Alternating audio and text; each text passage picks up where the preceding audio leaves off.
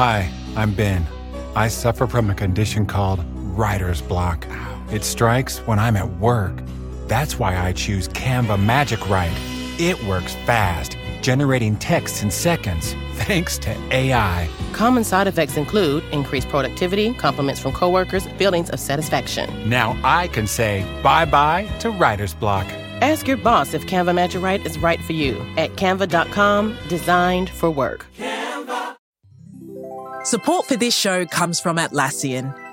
Atlassian software like Jira, Confluence, and Loom help power global collaboration for all teams so they can accomplish everything that's impossible alone. Because individually, we're great, but together, we're so much better. Learn how to unleash the potential of your team at Atlassian.com. That's A T L A S S I A N.com. Atlassian. Twenty twenty twenty twenty.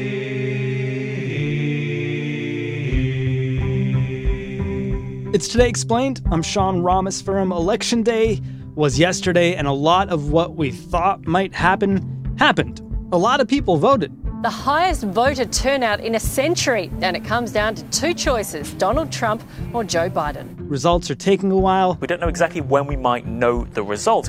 This is an unprecedented election. President Trump looked strong early on and looks a little weaker now. You may have gone to bed thinking this election was headed one way, and then you woke up and you saw things were different and maybe trending, trending increasingly in another direction. We're going to talk about the remaining election math and what the results mean for America on the show today. And we're going to start with Andrew Prokop and end with Ezra Klein. Andrew, we're talking at about 2 in the afternoon, the day after the big day. What do we know? So the election is still too close to call. Uh, there are several key swing states where no winner has yet been called, and counting of ballots is continuing in several states. Right now, it does appear that among the remaining states, Joe Biden appears to have the uh, better chance of victory, but it's important to note that Trump can still win. He does have a path to victory.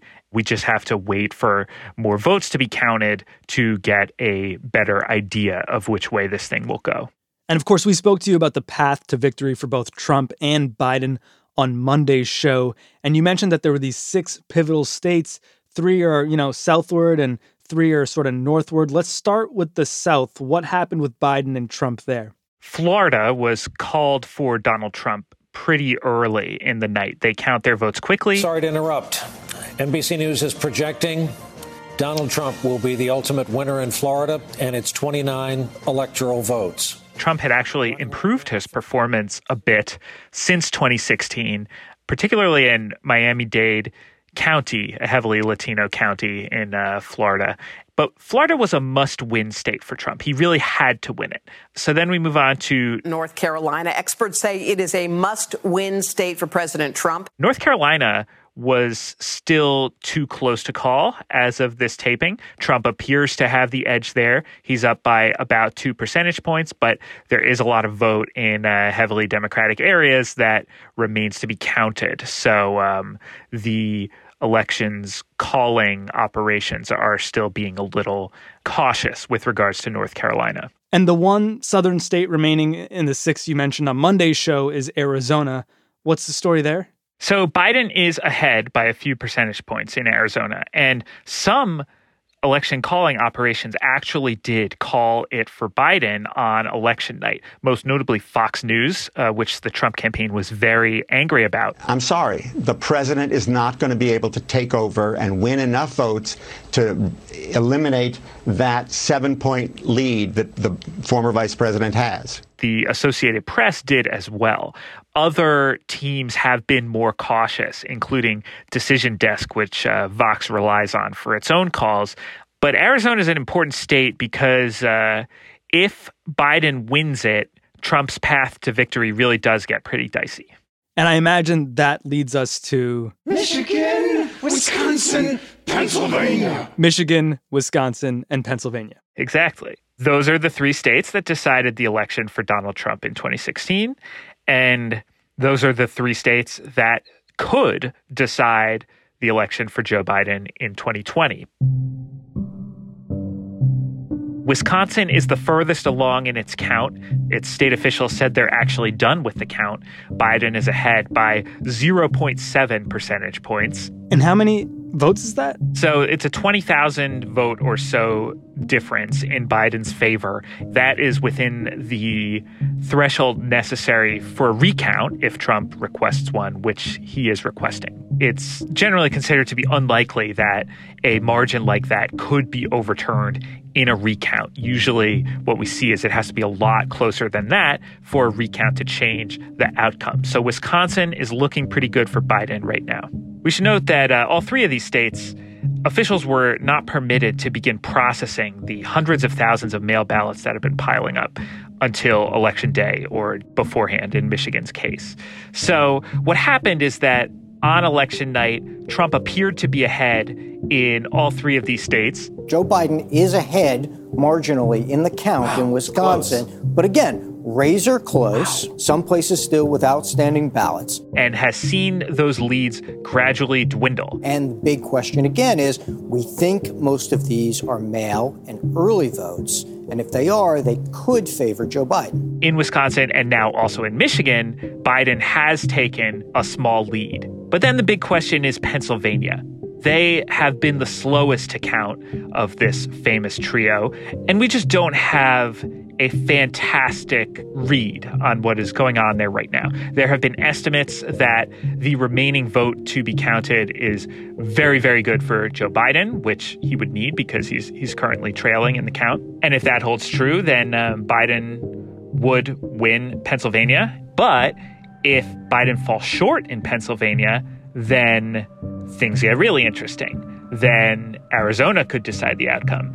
Nebraska's second congressional district, which uh, Biden won, could provide the one electoral vote necessary for Biden to win and avoid a tie, a 269 269 tie.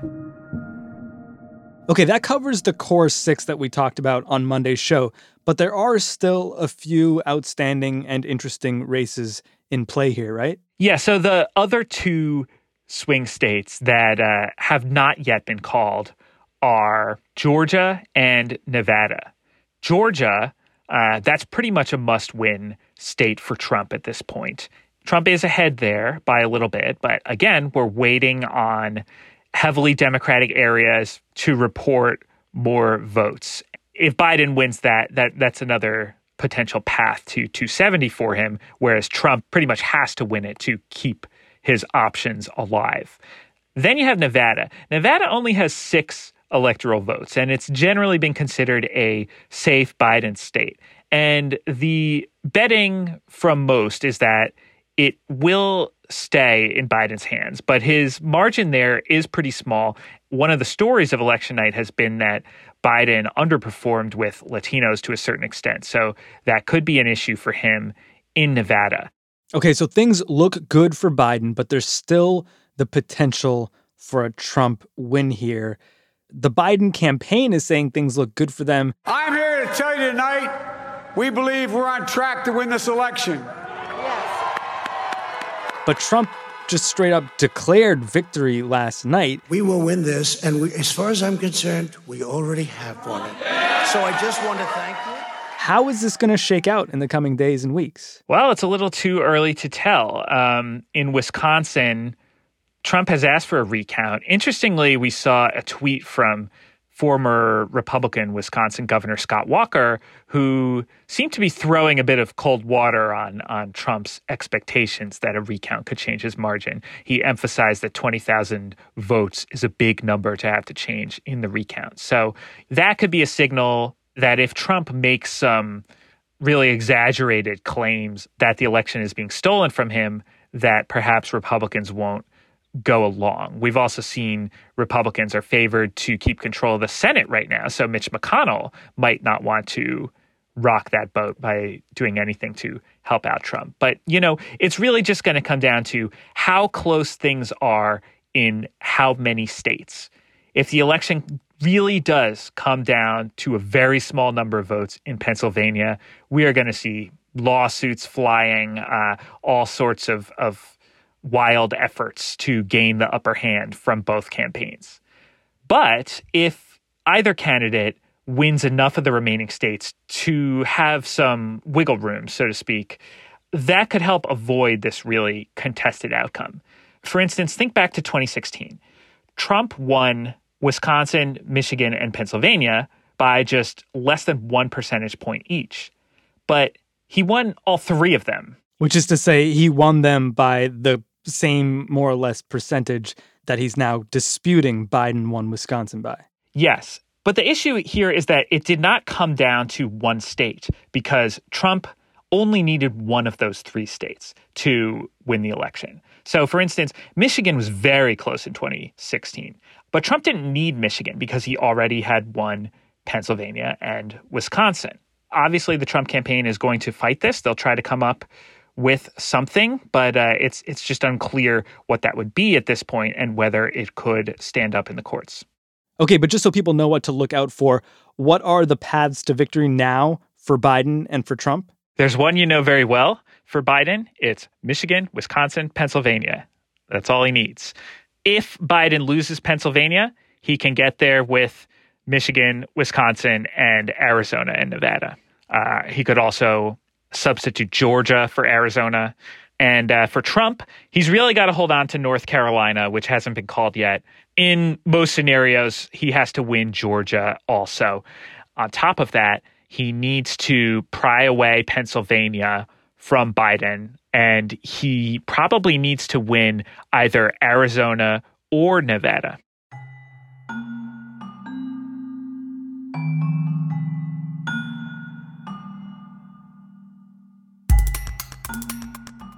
Andrew Prokop continues to cover the election along with the rest of the Vox newsroom at Vox.com. Since we spoke, Vox has called both Michigan and Wisconsin for Vice President Joe Biden, and the Trump administration filed a lawsuit in Michigan to halt the vote count, saying it was denied access to observing the opening of ballots. Might be a similar situation in Pennsylvania. The president's personal attorney, Rudy Giuliani, has said he's on his way to Philadelphia with his legal team. Massive cheating. Okay, Rudy, loved you in Borat. More in a minute on Today Explained.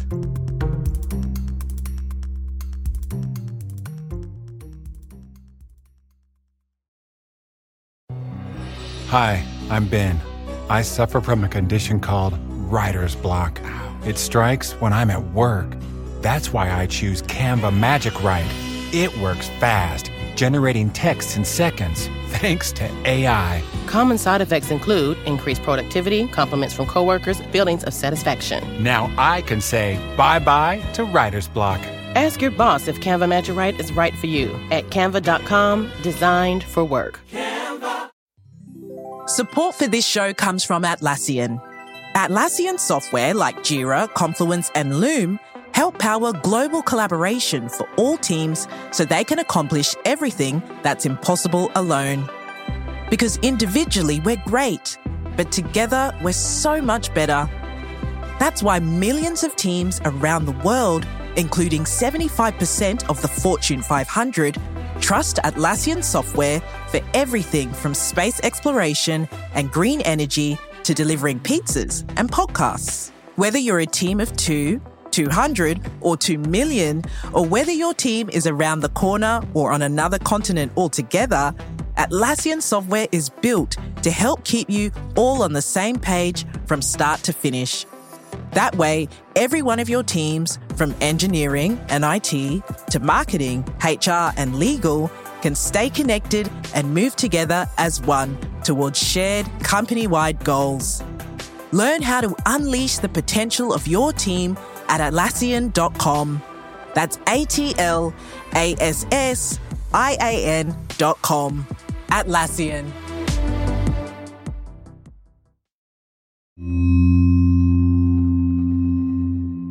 Ezra Klein, we don't have a clear winner yet. The results are looking promising for Joe Biden. Trump still has a chance, but what can we glean thus far from how the country voted in this election? Not enough. I would say that we are currently in an epistemic fog. We don't know how the country has voted. We don't know why the country voted the way it voted. The data we do have is not good data. And so I want to be very humble about what I, I do and don't say. If I were guessing, predicting, based on where we are now, I think Joe Biden is well favored to win the White House, but it's not a sure thing. I would say Republicans are well favored to keep the Senate, but it is not a sure thing, though I think it is more sure than Biden in the White House. I would say that we know for certain that uh, Republicans are going to keep their 6 3 on the Supreme Court and that they have managed to do very well in state legislatures. And this is very important, in my view, um, giving them control over redistricting in the coming decade. And it looks like Republicans will pick up a few seats in the House, so Pelosi will keep the gavel there.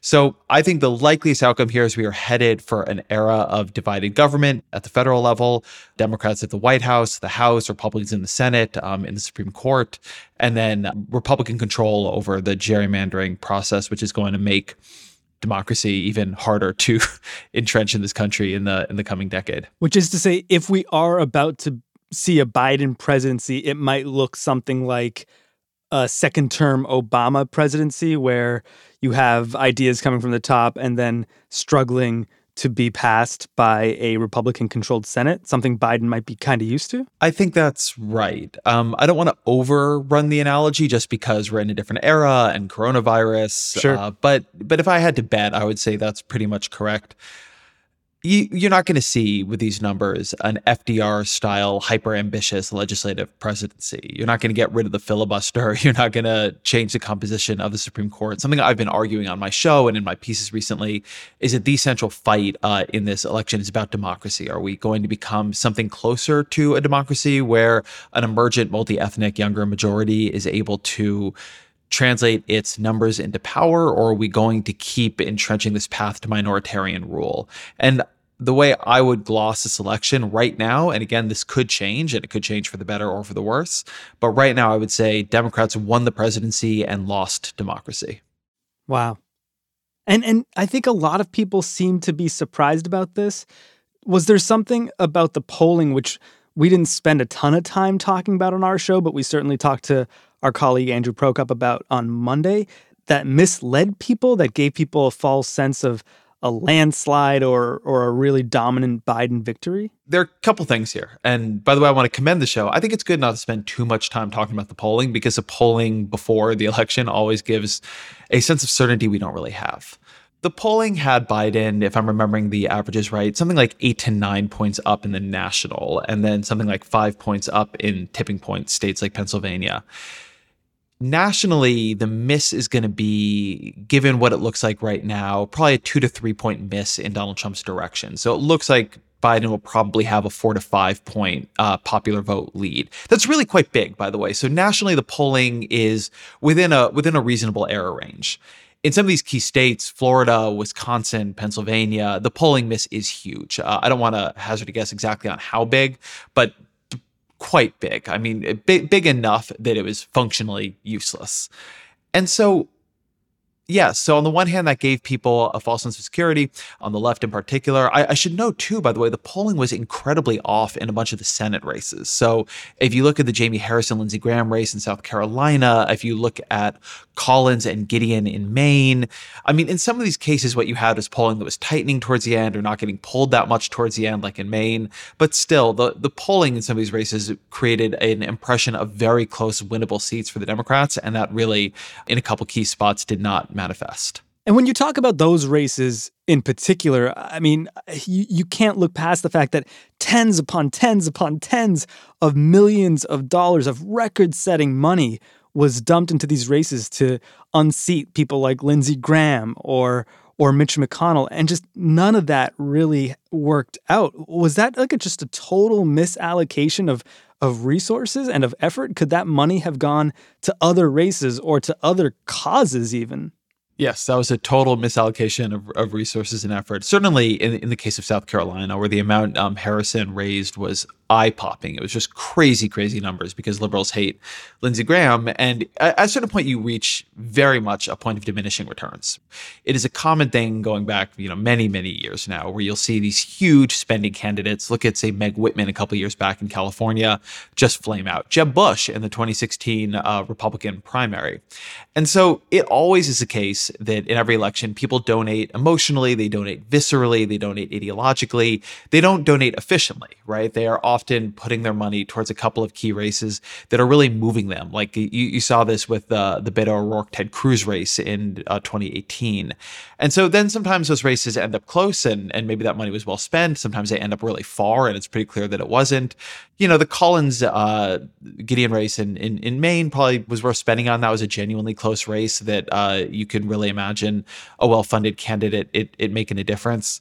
But it is always a case that some of the big name Senate campaigns end up overfunded compared to state legislature races, which are really important, compared to a bunch of like no name House races that are really important. But it's not the case that if people weren't spending on these races, they would have given the money in a more efficient direction or to another cause, right? Like, I think you have to understand some of that spending as like a, an expression of identity and commitment and frustration, or even hope, But more to the point.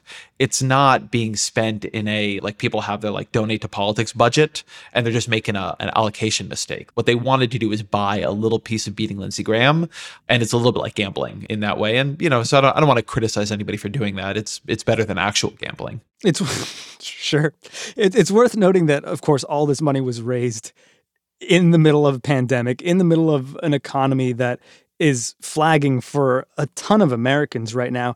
Did those issues make a significant difference here? Or was it like if you felt that the president was mishandling Corona, you voted for Biden? And if you were concerned about the economy, you voted for Trump?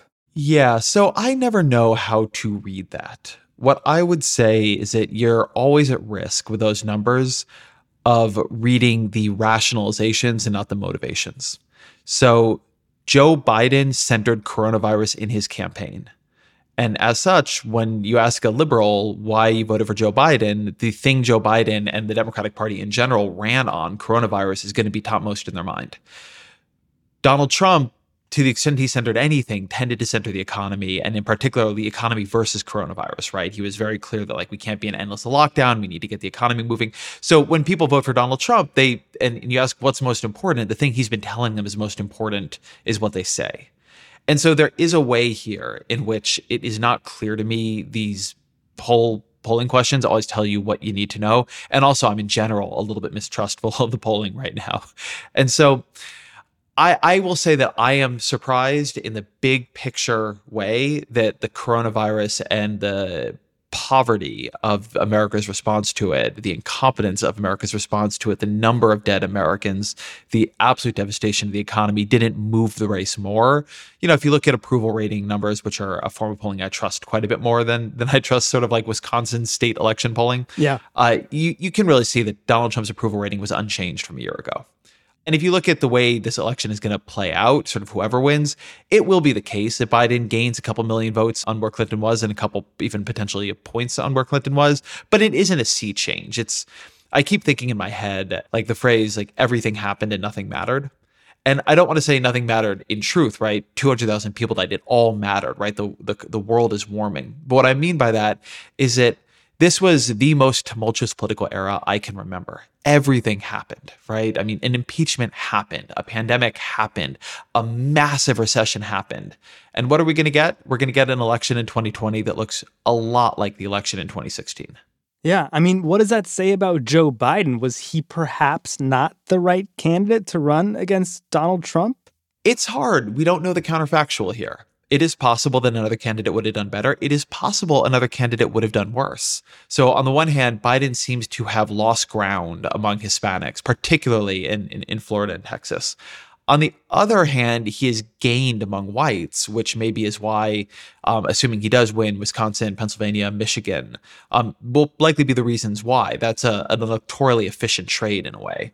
So it is genuinely hard to know. You can't rerun the election Bernie Sanders performed a bit better among Hispanics during the primary, a bit worse among white voters. If you're looking at Florida, which is where this seems to have been the most consequential, that's a pretty heavy Cuban population. They are pretty against socialism in general, so it's not clear that he would have done well there. He might have done quite a bit worse.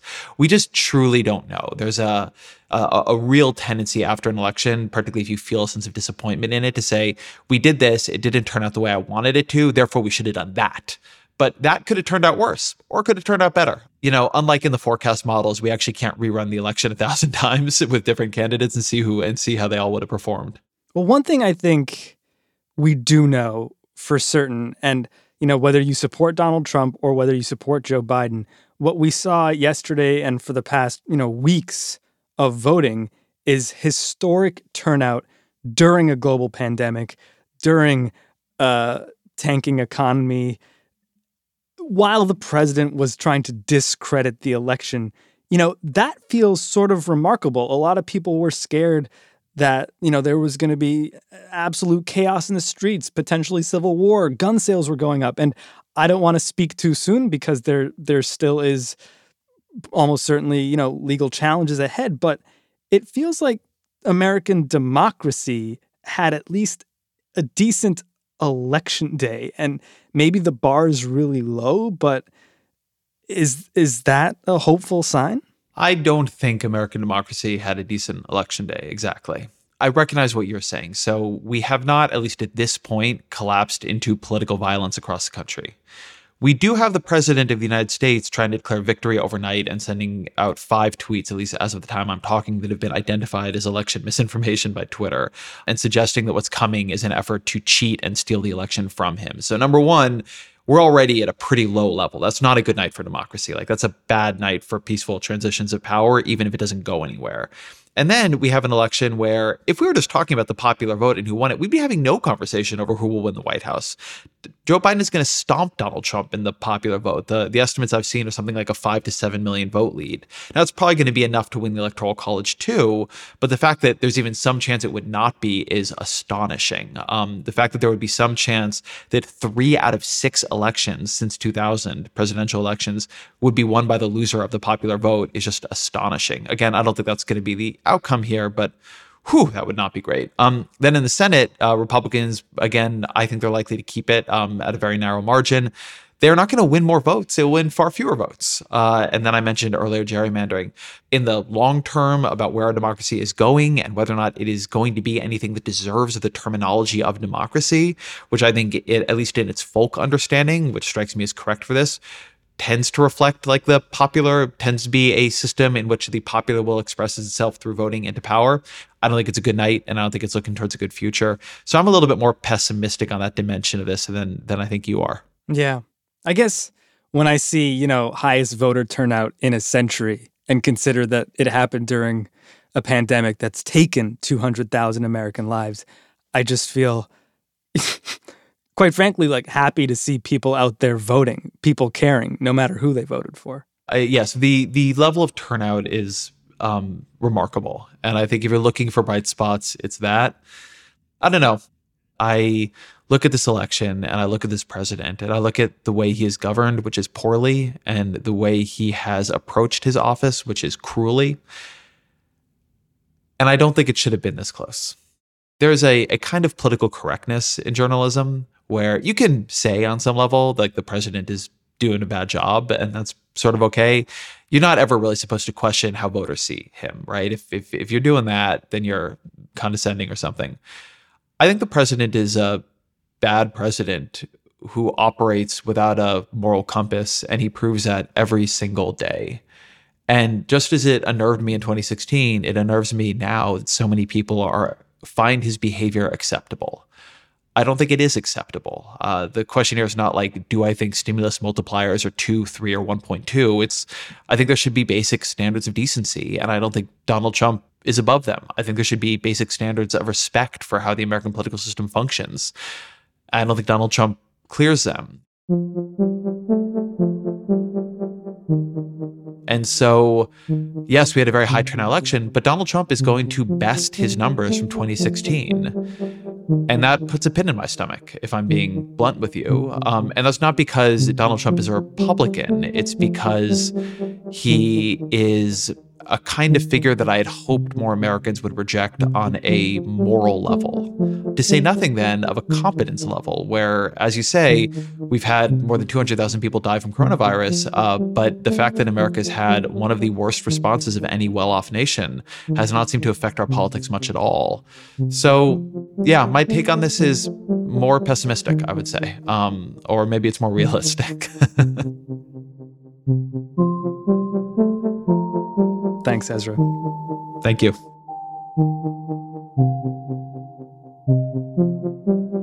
You can hear more of Ezra on his show, The Ezra Klein Show, and we'll have more for you on this election as the story develops this week. It's Today Explained.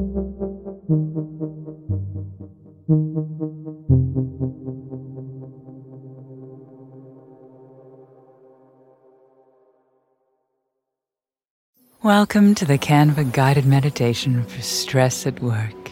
Impending deadline? Generate Canva presentations in seconds. So fast. Brainstorm got too big? Summarize with AI in a click. click, click. Writer's block? Release with Canva Magic Write. Magical. Stress less and save time at canva.com. Designed for work.